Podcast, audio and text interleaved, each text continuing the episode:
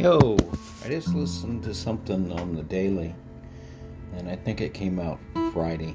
Uh, this is the 20th, so maybe it was like the 18th, the daily, talking about nursing shortage, and it's really worth uh, worth a listen.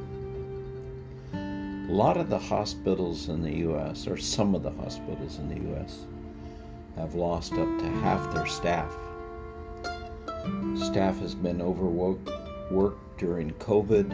Uh, there's a shortage of people because they're leaving the profession because they're overworked. Kind of a death spiral downward.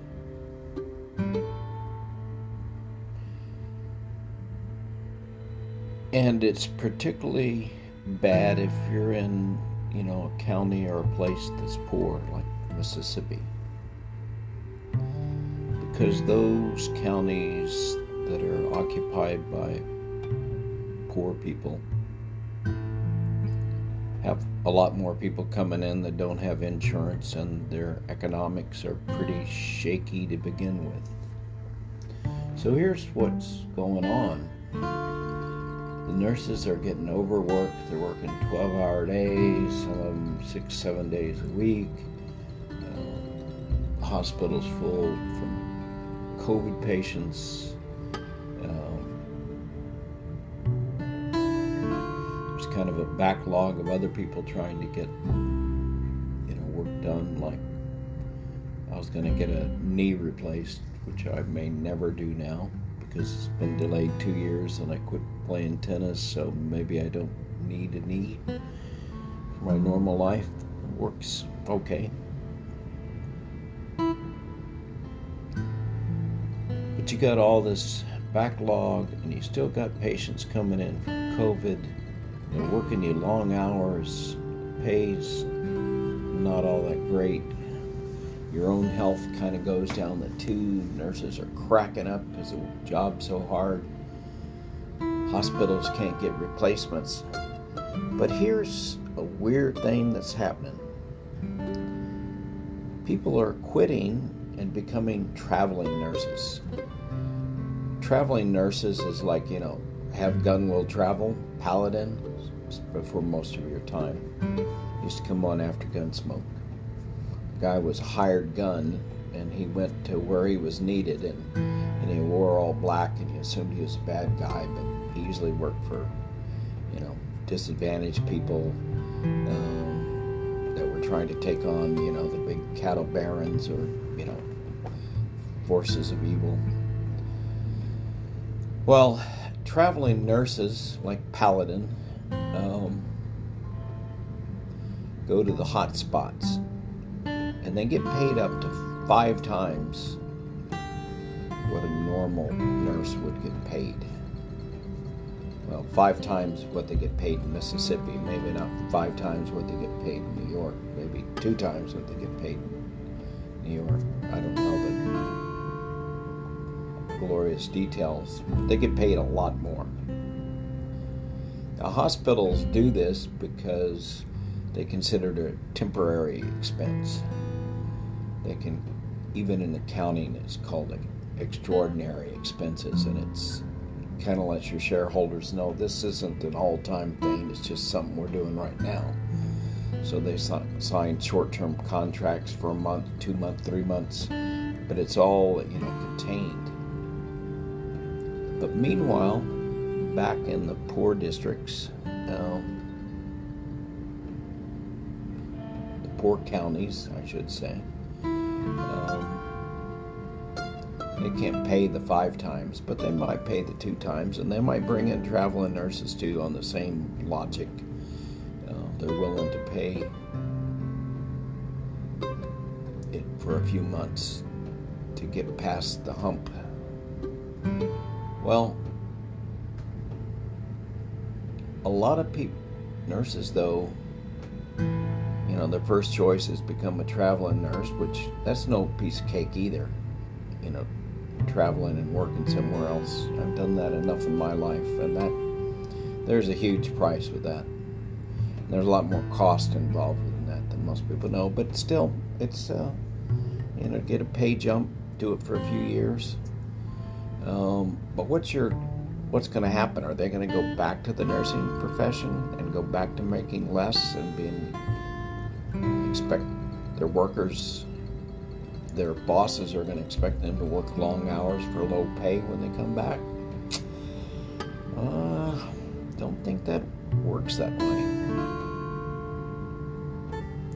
I think we're seeing an exodus people from nursing. Now, the thing that the Daily didn't point out is this is just a symptom of us not having a clue how to do health care in this country. Health care is for the rich. So if you live in a poor county and you're getting health care, you're just out of step with America. America knows that rich people that have insurance, either out of their own pocket because they're rich or because their company provides insurance, those are the people that deserve health care. If you're from a poor county in Mississippi, you expect to get decent health care? Well, we're saying yes. I mean, most Americans would say someone dying, dying of COVID in Mississippi should get some health care. But we don't have provisions in place to make that happen. We've got a county that's funded by poor people in the county um, that don't have insurance, a lot of them, and so the finances of that hospital are pretty iffy to begin with. We're seeing a system break down, and the core problem, I think, is it doesn't recognize health care um, as a right in America, like the Scandinavian countries do. Well, like most countries do that are prosperous except for the United States. So, by not recognizing that people have a right to health care, or even have, it's, I think it's worse than that. I think they don't have a way to get health care. There's just no way in hell a person that makes 20,000 a year can afford health care. I mean, health care, I helped my daughter for a while get health care bought it on the open market, Obamacare, bought it in Florida. They could easily be a thousand a month. That's twelve thousand bucks. How the hell do you pay that when you're getting twenty to thirty thousand a year? Well, it's because a lot of us in this country don't believe that everybody should have health care, so we don't set up a system the nursing shortage, traveling nurses, what's going to happen to the poor counties even after COVID because they don't have health care services are going to keep shrinking because things, you know, in this country, you follow the money. If you want to see what someone believes or thinks or feels, you just follow the money. And it's not a big mystery. We don't believe that everyone deserves health care. And so our capitalist system adjusts to that belief. Belief. It's not capitalism causes that.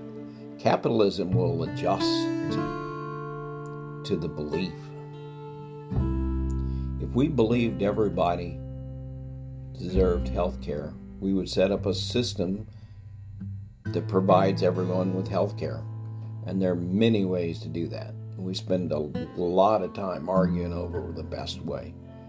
Bernie Sanders got the conversation started, but I think he got kind of stuck on the how.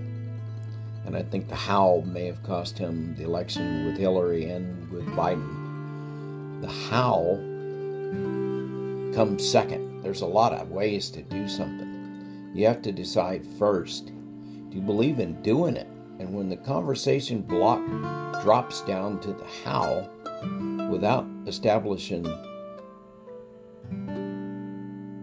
the why and the what and the belief unless you go into the belief and what people feel and change that the rest of the conversations are just BS. And this country still has not engaged in that conversation. We're still worrying about how to do it. But you have to get the majority of Americans believe everyone should get some standard of health care. Right now, what most Americans believe is that really poor people can go to the emergency room. That's kind of what we believe, and that's kind of what happens. We don't think they should die on the street. We think they should get in there and patch them up just enough to keep them alive. Don't take care of the underlying condition. You know, don't make sure they have um,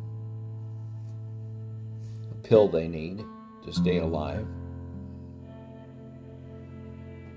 or a shot they need to stay away from diabetes, insulin. Whether or not that's a good treatment or not is another issue. Perhaps you should even back up to they should have someone helping them with their diet their whole life and their exercise and their health and have a health oriented system. But that's kind of another issue.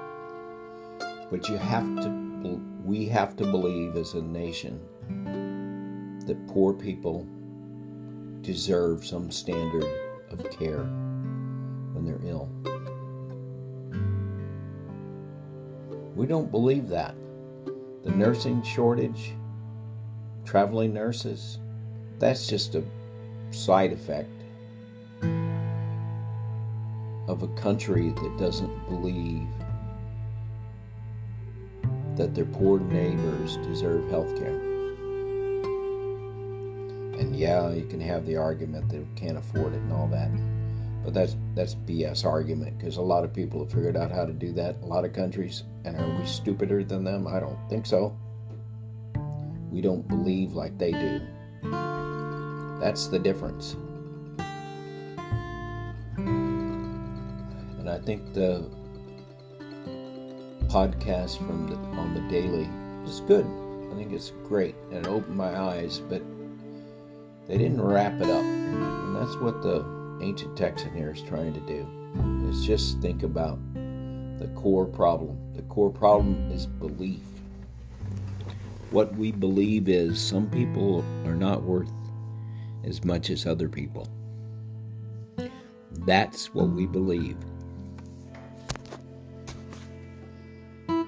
Have a good one. This is the Ancient Texan.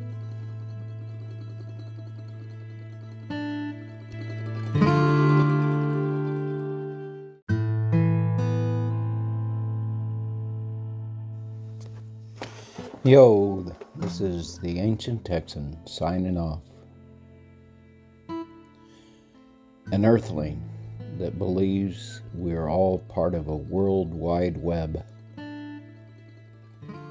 We are all part of us. There are no thems. Namaste.